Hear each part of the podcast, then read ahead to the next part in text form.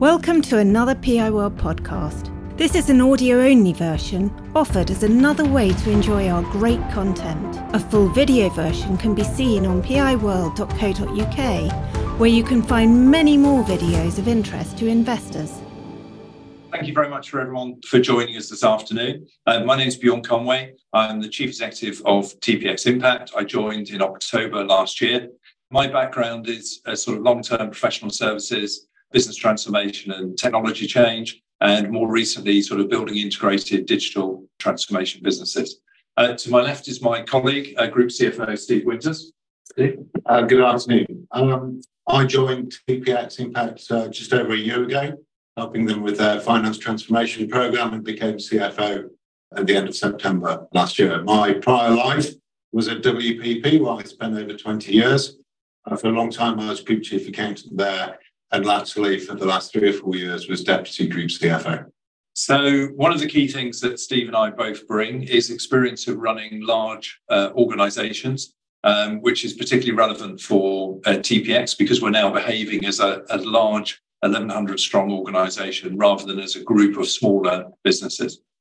We've got a short presentation to take you through, and I'll take you through some of the highlights, quickly through a summary uh, FY23 summary, a little bit of context and background about our market and our business. Steve will then pick up on our financial and ESG results. And then I'll come back with a bit of a vision as to how we plan to take the business forward, how current trading is looking, and our outlook for this year. And then obviously, we're very happy to take questions afterwards.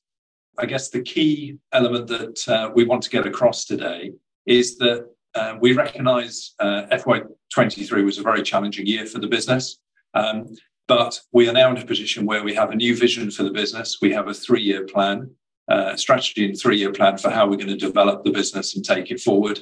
And we've also got a record uh, backlog in terms of work coming into this year.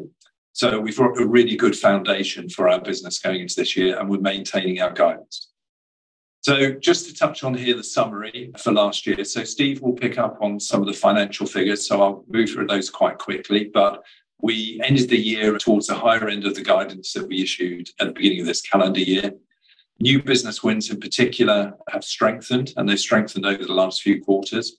And we'll talk a little bit of, later on in the presentation about the strength of our new business wins in the first part of this year as well, particularly in April.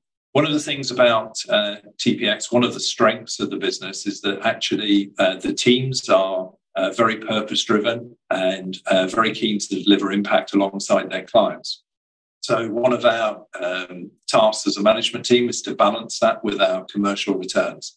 And this slide also shows some of those people, places, and planet measures there. So, We've seen a really good headcount growth this year, which obviously contributes to our margin improvement initiatives, but also is a sign that we are an attractive place and we're able to recruit people in the current environment. Our staff retention rate is 84%. That's a significant improvement on even just a few short months ago. And hopefully that's reflective of our attempt to be transparent and engage staff. Our staff themselves, of their own volition, donate hours. So, two and a half thousand hours were donated in the last financial year. And we've also maintained our commitment to offset our historical carbon usage for the acquired businesses. And we invested in a business called CO2.com, which uses that money for planet based initiatives. And the final piece on this slide is just at the bottom right there, you can see how our services split. We're approximately, well, we're 72% public sector, and that is central government, local government, and health, and 28% in the commercial sector. We've been investing in our sales capability over the last few months, and in particular, we're investing at the moment in our commercial sector. Just to give you a bit of context in our market, so you'll see that we actually operate in a vast market and it's got huge potential. In terms of the UK, we predominantly operate in the consulting and solutions part of that market. And I think probably one of the things that's worth getting across is if I was talking to you 12 months ago, I'd be talking about the number of clients we have that are a million pounds plus in revenue, and they were of the order of about uh, 16 clients in that catchment. Um, today, I can talk to you about multi year contracts, and our largest contract, as you'd have seen from recent announcements, is four years and 49 million. So we have sort of stepped up a level in terms of the strategic nature of the work that we can win. And our ability to draw together our services from across the business. And that's a reflection of us operating under a single brand. In terms of the three market segments that we've put up here, just a couple of key points from each. In central government, there's obviously a huge demand for digital transformation services. It's all about citizen engagement and it's all about improving the effectiveness and the efficiency of providing data and information to citizens and helping them access the services they need. One thing that's working in our favour is that public sector procurement is becoming more disciplined.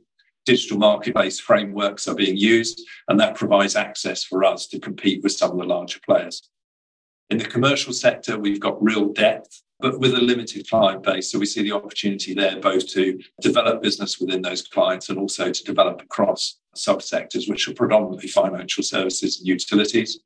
And in the not for profit sector, our customers are really looking for far better engagement with their donors. So we can assist that, we can support that, because in the current environment, the cost of living challenges that are around, attracting new donors is, is quite difficult, but actually encouraging existing donors to donate more is somewhat easier. In terms of who we are, I'll just give you a little bit of context around the business. Our vision for the business and our purpose, if you like, is to deliver people powered transformation. And what that really means is that people are at the center of what we do, both in terms of experiencing the output of what we develop with clients, so that customer journey that they go through and the engagement with uh, the organizations we support, but also tapping into the um, sense of purpose, the want to deliver impact, and the enthusiasm that we have within our own staff base in terms of our capability, I talked a little bit earlier about us being able to win larger contracts, and that's because we are able to deliver a true end to end capability. We can get involved right at the beginning in terms of design, and a lot of that design is user centered design, so user centered research, or it could be community engagement type work to really get to the grassroots of how we improve services right the way through to making data more accessible. So, some of the recent acquisitions particularly, for example, Swirrl, really emphasizes on making public sector data accessible to a wider audience.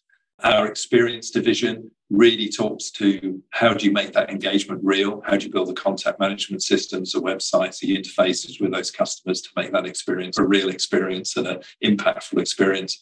And then we've got the technology capability, both in our own staff and then also in our associate network, to be able to deliver and actually build things. So we're actually right the way from initial ideas through to actually building product for our clients.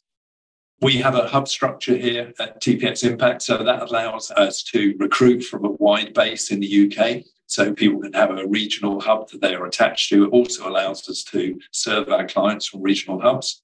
But we also operate a hybrid system. So we're highly connected as an organization.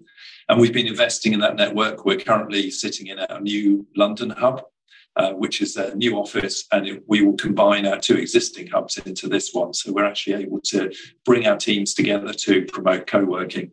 And we've also improved our facilities in Manchester and Chesterfield.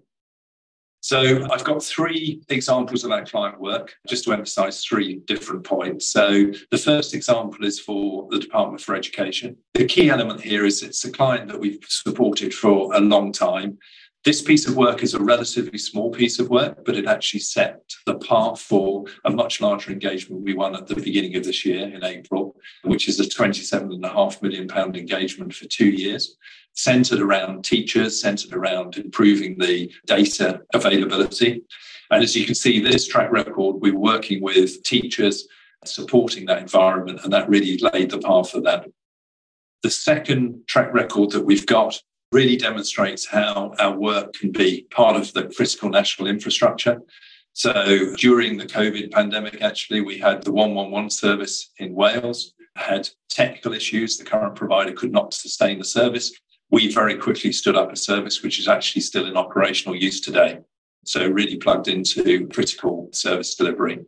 And then the final example is an example of how we use our skills and technology to make data accessible and useful as information on a broader stage. Particularly in the public sector, clients have a lot of data. And really, the challenge is how do you make that data usable? How do you get value from it?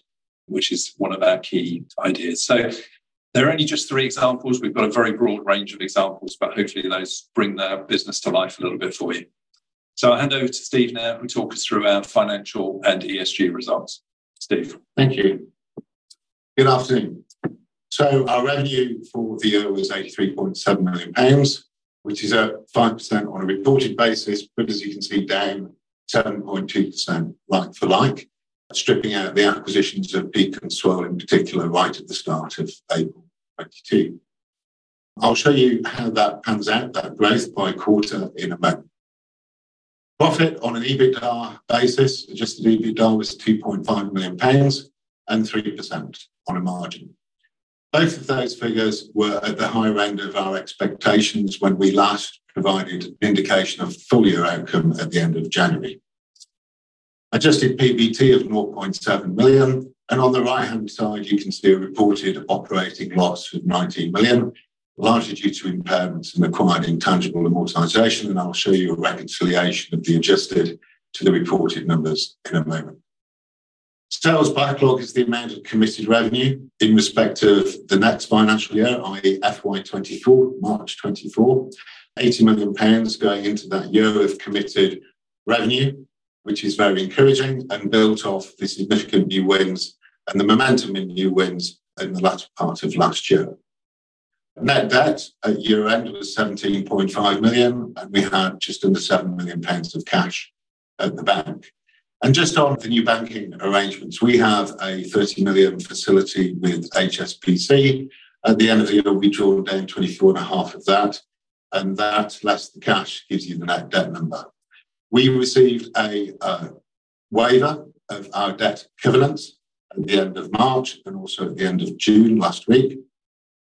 And we've agreed, after uh, constructive, helpful discussions with our bankers, on fresh covenants that will apply uh, for the next 12 months, based on minimum liquidity levels uh, at each month end, and an EBITDA figure by quarter um, that is set as a proportion of our budgeted expectations.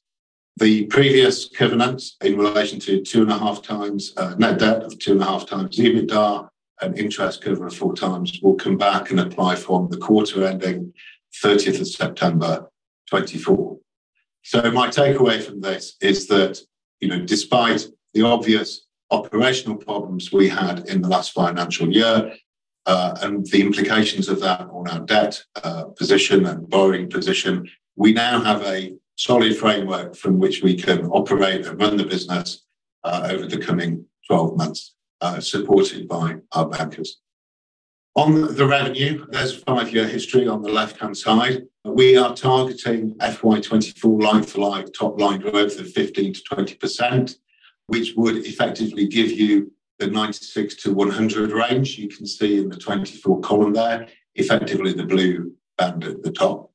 We're also targeting an EBITDA margin improvement to between 5 and 6%. Coming back to the quarters of the year just gone, you can see the dip there in the middle two quarters of the year, -11 and -15%, largely because of a lower order rate coming into the financial year and delays in the middle of the year in relation to projects coming on stream. That led to the downturn on revenue in those two quarters, and as you can see, it came back in quarter four to not quite, but almost flat in the quarter. And the first two months of the current year, on the far right-hand side, is positive like-for-like growth of 5%, which is in line with our budgets and in line with our expectations. The issue very much of last year, which, as Bjorn said at the outset, was a challenging year, was in part due to the revenue issues in the middle of the year that I've described, but also on the cost side, getting the balance right between permanent staff and contractors was challenging, and the cost base increased primarily because we gave an enhanced benefits package to our permanent employees right at the start of the financial year in relation to holiday entitlement, pension benefits, etc. We still stand by that commitment to our staff. They are our business, and rewarding them in an appropriate, well-rounded way is important to how we ensure the increase in retention rates that Bjorn pointed out at the start, to 84% currently. A year ago, it was uh, not quite the same picture. Just to give you a sense of how the revenue for FY23 breaks out by business, consulting is our most significant part of the business at almost 40%, digital experience at 15%, Red Cortex and Kits around 20%. That's our platform managed services business. International, we have a small operation in Norway and a more significant one in Bulgaria, equating to 17% of our revenues. And data and insight, which is the combination of Peak and Swirrl, the two companies we acquired in April 22, account for around 9% of revenues. Coming back to that reconciliation of adjusted or headline numbers against our reported operating loss, again, you can see here the first two green bars all relate to goodwill and acquired intangible assets, whether the amortization thereof or the impairment charge that we've taken following a review of the future growth and profitability prospects of certain of the acquisitions that we completed more than two years ago. We incurred 2.5 million of restructuring costs, not dissimilar to the prior, in part due to the integration exercise that was taken out at the start of the year and right-sizing the business for the future performance expectations. Adjusted EBITDA of 2.5 is where we ended up, which is to repeat the margin of 3% in the year. Turning to ESG, this is a really important focus for the group. It marks us out as a differentiating factor because of our focus within it and what it means to both our clients and our employees. People, places, planet, all together providing a sustainable and trusted company in TPXimpact does good for both our people and our clients, and it goes hand in hand with the financial objectives we just laid out. Some numbers on ESG. I won't read all these out. We have about 800 people on a permanent basis within the group at the moment. Our total workforce is 1,100, including associates or contractors. During the year, excluding acquisitions, we effectively created almost 140 new jobs within the business to service our clients. Our representation goals are contained in our annual report. Our FY23 results are largely in line with our targets for this year, but clearly there's still work to do, and it's an area of focus for us on diversity and inclusion. In terms of the planet and our carbon usage, it's just over 2 tons per full-time employee, some improvement of last year. We donated 2,500 hours. That's our permanent employees donated this time to a number of volunteering activities, whether social orientated. The 13 million is an attempt to give an indication of the notional value attributable to social value uh, in terms of our government contract wins. Typically, around 10 to 12% of the total contract value qualification criteria are driven by uh, these, the social value component of the bid. Uh, if you multiply that 10 or 12%, uh, and we looked at all the new business wins over the last 12 months, you come out with a notional figure of 13 million pounds, so it's somewhat significant. And again, 72% of our revenues come from public services, not just public sector, but also not-for-profit, charitable organizations, and the third sector. Some highlights from our ESG work this year in terms of employees. We introduced new company values hand in hand with our new vision for the business and three-year plan. In short, PACT, purpose, accountability, craft, and togetherness to bring together the workforce, which was, and these values were driven very much through a consultation program with our staff. On the carbon, side, as Bjorn mentioned, we donated 100,000 pounds to CO2.com, which is a portfolio of planet initiatives sponsored by Time magazine in the States. We launched a purpose platform to help us track those 2,500 hours. Uh, it's called Alea, and we introduced that during the year, and it helps us get people to focus their attention on those volunteering hours and their dedication to the community. An example of which, and we're very proud of this, our Future Leaders program, which has been around for a number of years now, where we bring people from disadvantaged or underrepresented backgrounds to develop their entrepreneurial skills and talents through a program of mentoring, coaching of people within TPXimpact to develop those ideas and offer help and support. And it's a very successful, impressive program. Thank you very much, Steve. Uh, so now I'd like to talk a little bit about the business going forward and our sort of vision for the future. As Steve's already set out through those measures, we really benefit from looking at the business as both purpose driven and a commercial enterprise.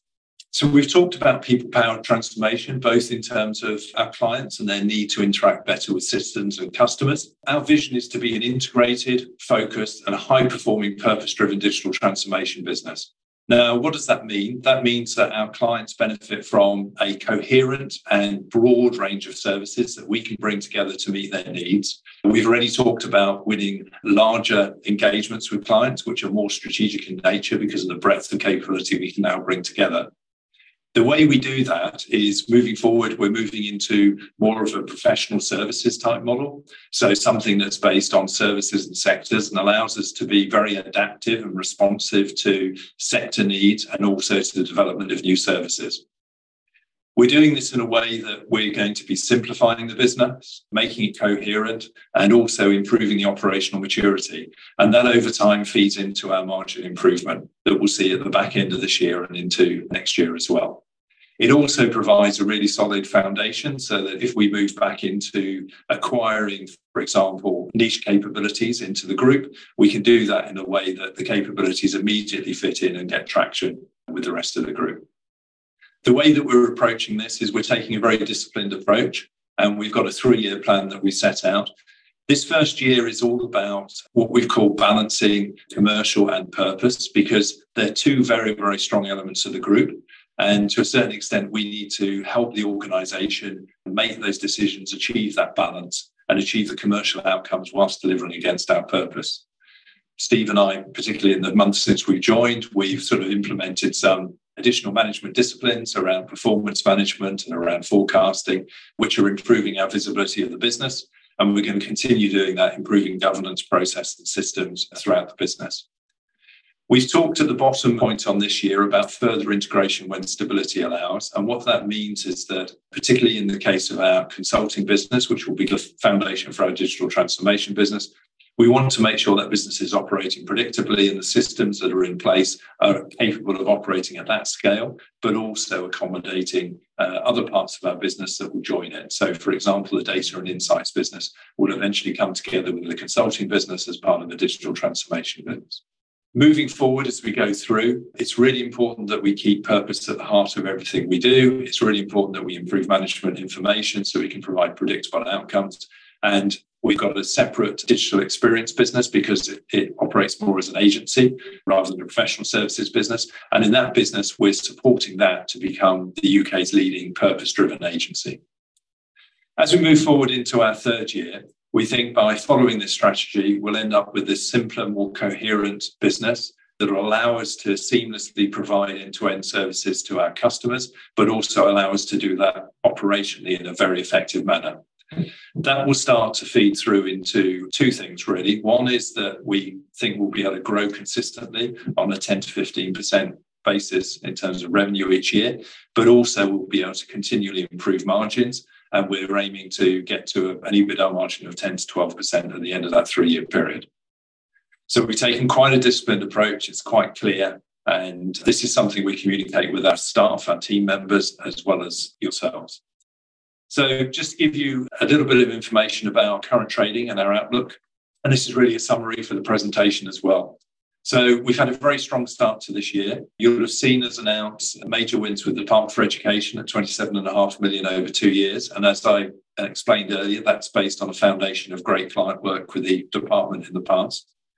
We're also the digital transformation partner for His Majesty's Land Registry, and that's a 49 million pound uh, engagement, and that runs over four years. So that provides us with real long-term visibility of our work. So it's a great foundation uh, for us to have going forward.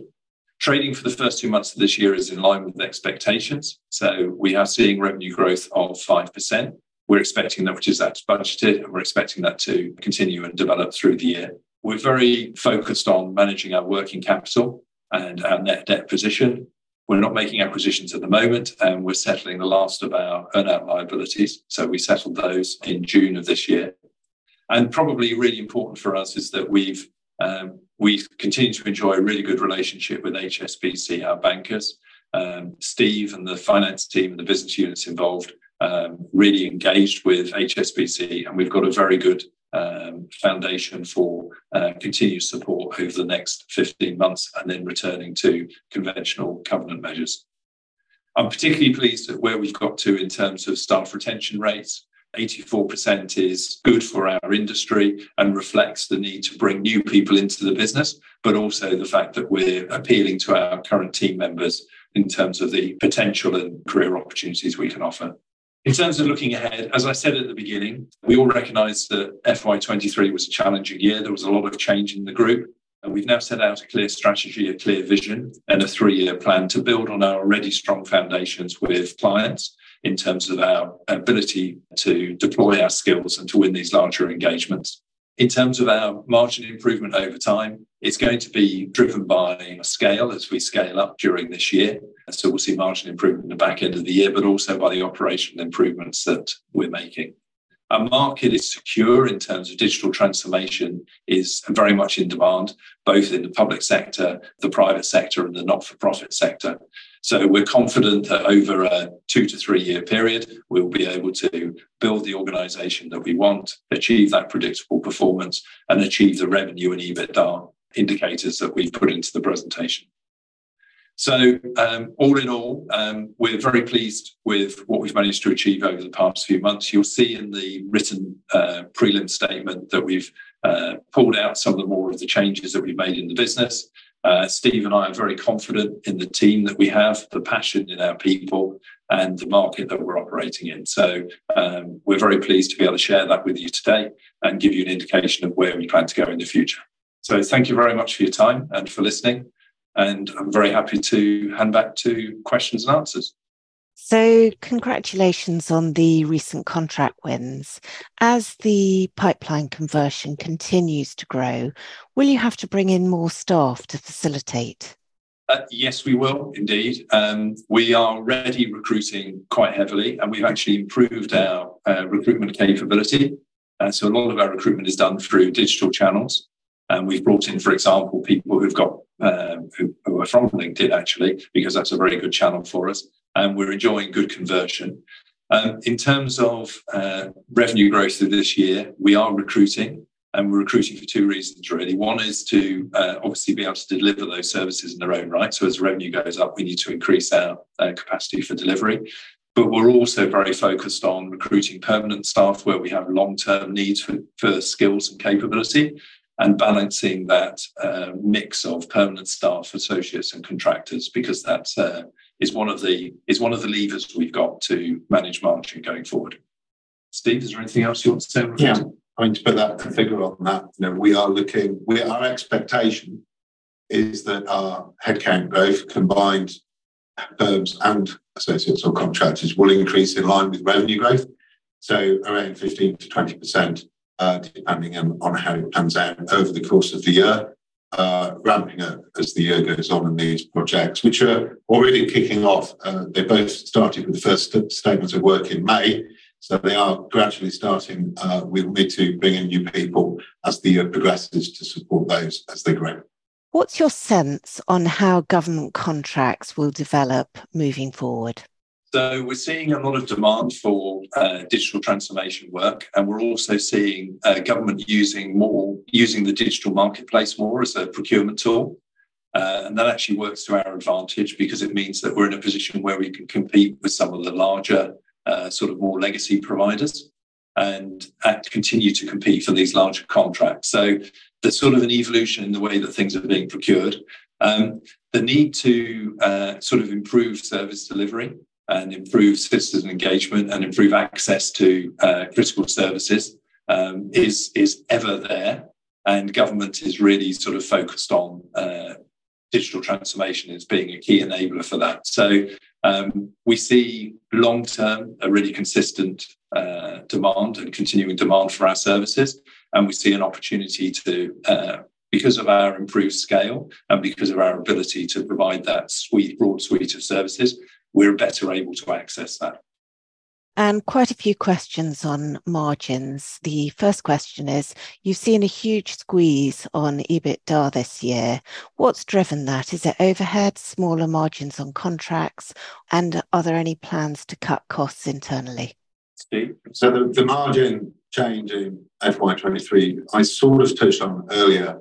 Uh, there's a number of factors where we had a, a cost base, a combination of contracts and perms that in Q2 and to some extent Q3, when revenue uh, was being delayed uh, due to client uh, client side delays, um, and the effect of our new business run rate at the commencement of the year uh, was relatively low. We had a relatively fixed cost base uh, in terms of permanent staff who also benefited from uh, the range of benefit improvements that I mentioned earlier. That put pressure on gross margins.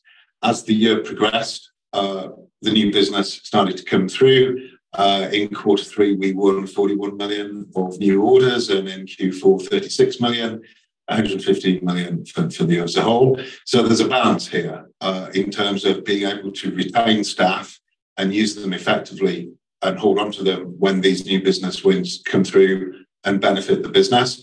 Um, clearly, we are dependent upon the client for when, in fact, these projects get kicked off.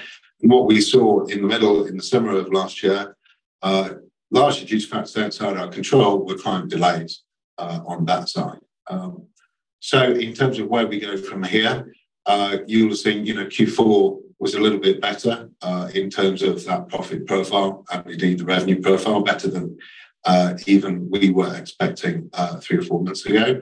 As we go into this year, our focus is very much on conversion of the new revenue that we've won, uh, not least the 90 million uh, of, new orders in Q1, and as importantly, if not more so, the 80 million of committed revenue uh, that's coming into the year, and ensuring that we are able to staff up properly in relation to that revenue and convert at an appropriate margin. At the same time, we have a firm hand on discretionary cost, um, but staff costs and the ability and their utilisation and how to service those contracts is the critical piece in terms of managing that margin in the in the months and indeed years to come. So our focus is very much on that, on improving our systems, uh, which will require some investment uh, on our side in order to improve predictability and visibility of, uh, of that cost base, how it's being utilised effectively, improving our utilisation rate, and those factors will in turn drive margin improvement together with the absolute fact that we have uh, great momentum now on our new business win rate. So there's a question asking why it's going to take quite so long to get to 15% margin. And that was historically what the business was structured to do. So why is that not happening? So, in terms of the three year target, we put out a number of 10 to 12% uh, for FY26 in terms of a margin target. But I think we have to recognise that you know there is still work to be done in terms of improving and managing the business. The business is different now uh, from what it was even just 12 months ago. And the shift from a collection of owner managed, acquired businesses uh, as that form the basis of what was the Panoply, now TPXimpact, has changed. You know, it's it's a more coherent, cohesive group built around the divisions that we've uh, uh, explained in the deck. Uh, and that has obviously been an exercise that has, over the last 12 months, to some extent, disrupted the business. So, in terms of going forward, you know, in terms of the, the particularly the larger contracts that have come through, uh, it doesn't happen overnight. Uh, that revenue, it takes time to come through. Uh, we work with certain partners in certain instances too, which means that, you know, that revenue, the 49 million, uh, for example, it's not an even distribution over four years. You know, it gradually increases, which is why, in turn, our margin progress will be gradual but progressive. Uh, and we set out 10 to 12%, recognizing the fact that, as I said, the business requires investment in order to aid that predictability and help us manage the business in an effective way. Are you able to talk through the anticipated margin profile of the different business units? We'll disclose that by segment. In the annual report, we haven't put it into the release.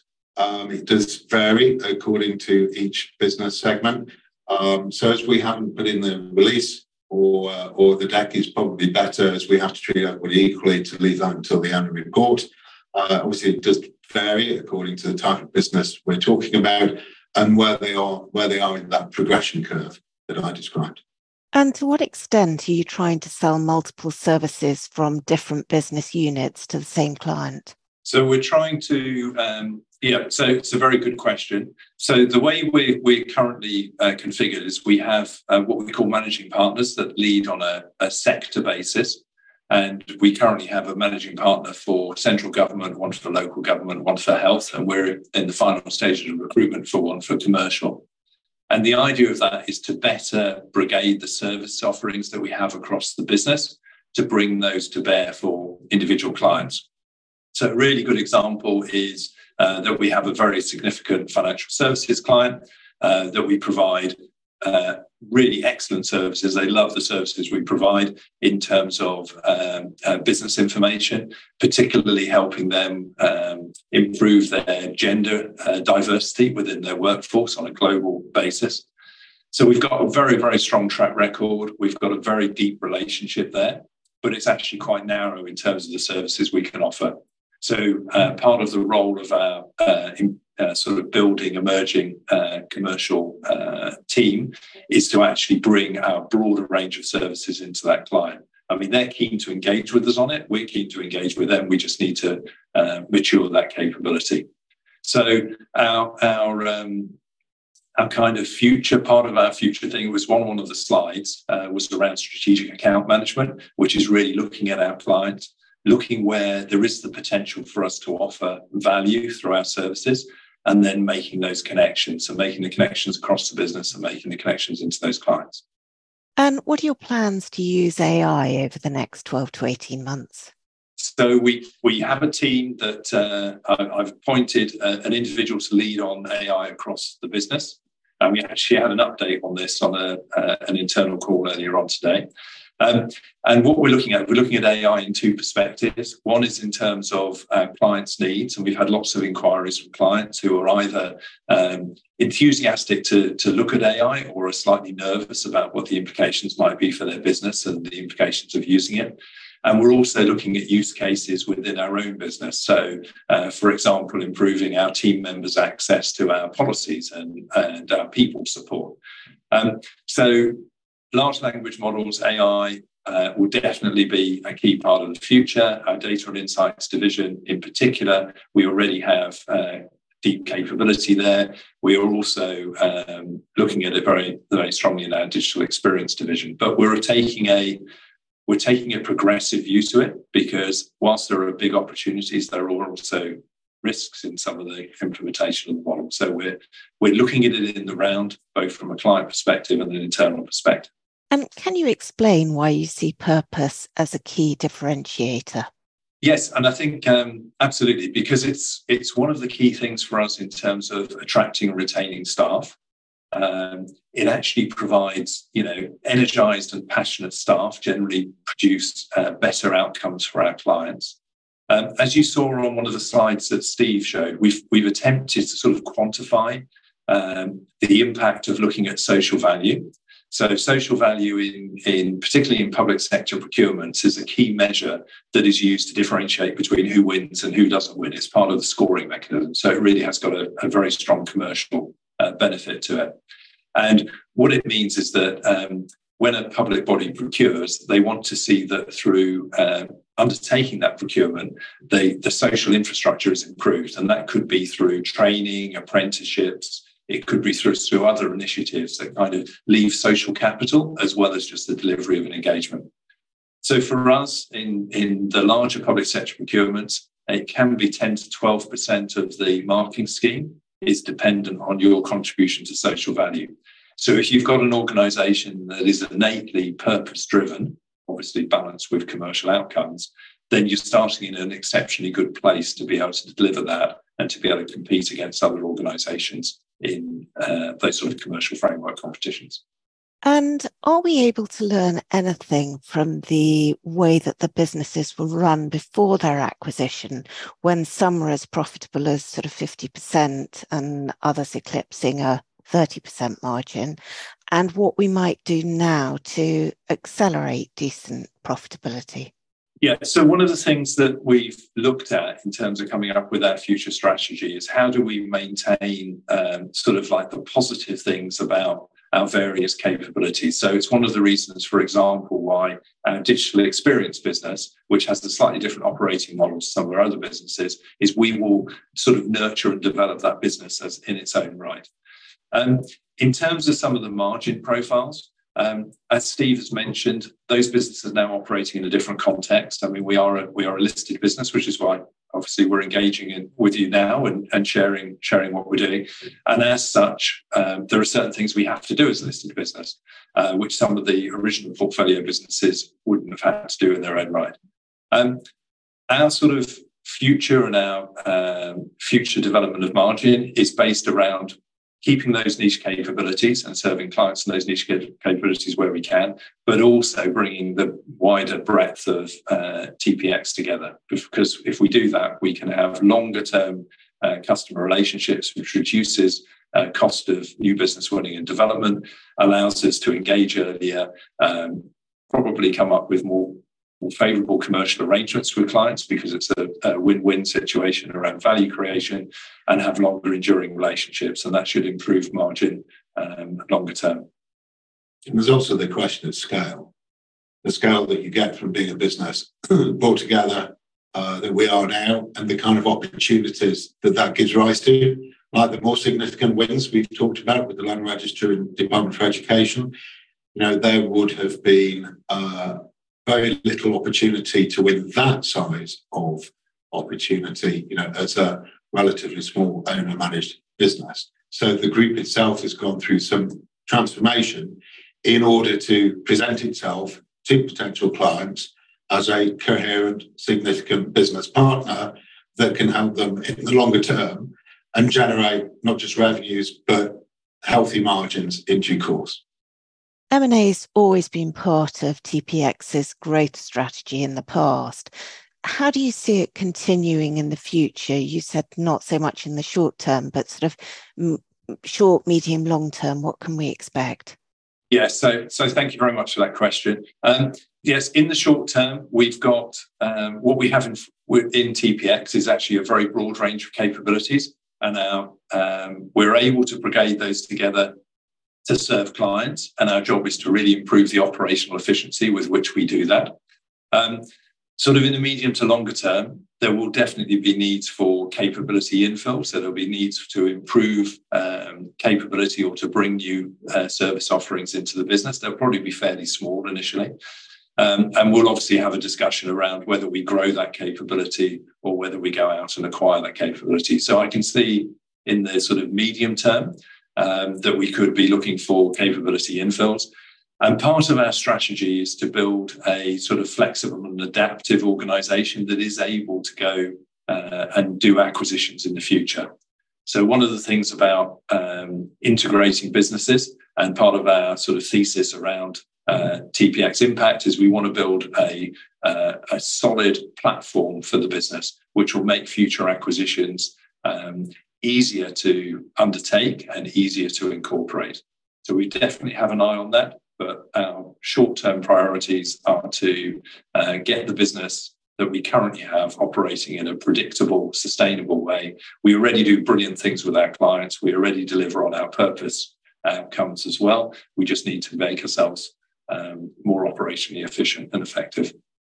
What are the dynamics of your pricing of work? And is there any opportunity to drive pricing to your advantage to support a more sustainable margin? So um, we've got, as you might imagine, we have in, we have several initiatives running across the business at the moment, both addressing uh, revenue acquisition, uh, pricing, uh, margins in terms of you know costs and, and other things as well. Um, we have parts of the business uh, who operate in frameworks or environments where we are able to have regular pricing discussions with clients. And we also have parts of our business where we have uh, engaged on a framework which doesn't allow price movement for 12 months or 24 months. So effectively, we look at uh, every opportunity to have a positive conversation with our clients about the value we're adding and the price we can charge for our services. Um, as we move forward, uh, some of our services are obviously um, we actually deliver uh, sort of uh, hosting services, or we have uh, sort of platforms that we utilize for clients. So that gives you a slightly different um, pricing uh, opportunities. But it is something that we're very focused on, uh, and it's one of the levers that we are pulling, if you like, to improve margin. Great, thank you very much. And that's the end of questions. Do you have any closing remarks? Uh, well, as I said during the presentation, uh, really appreciate the opportunity to be able to share with you uh, the work that the team here in its entirety have done, and particularly Steve and myself having joined in October. Um, we came into a business that um, is very exciting, you know, very passionate people delivering digital transformation services into sectors that really need them. Um, our task is to help the organization sort of mature and grow and become more effective and more efficient. Um, we're very encouraged by what we've seen. We do have a lot of work still to do, which is one of the reasons why uh, we've set out a, a sort of multi year plan. Uh, but our objective is to get to a point where we have an adaptable, flexible organization that can do, that has more options, so it has options to grow organically or to grow inorganically. Um, certainly coming into this year with the order backlog we've got and the work that we've won in the early parts of the year, it gives us a really strong, solid foundation. Our staff engagement is good. As you can see, our uh, retention rates have improved. And uh, we think we've got a good foundation to continue to improve the develop and develop the business. So we're really enthusiastic. Uh, we're really keen. And um, yeah, we hope you found today's presentation uh, useful and uh, we look forward to uh, your continuing support. So thank you.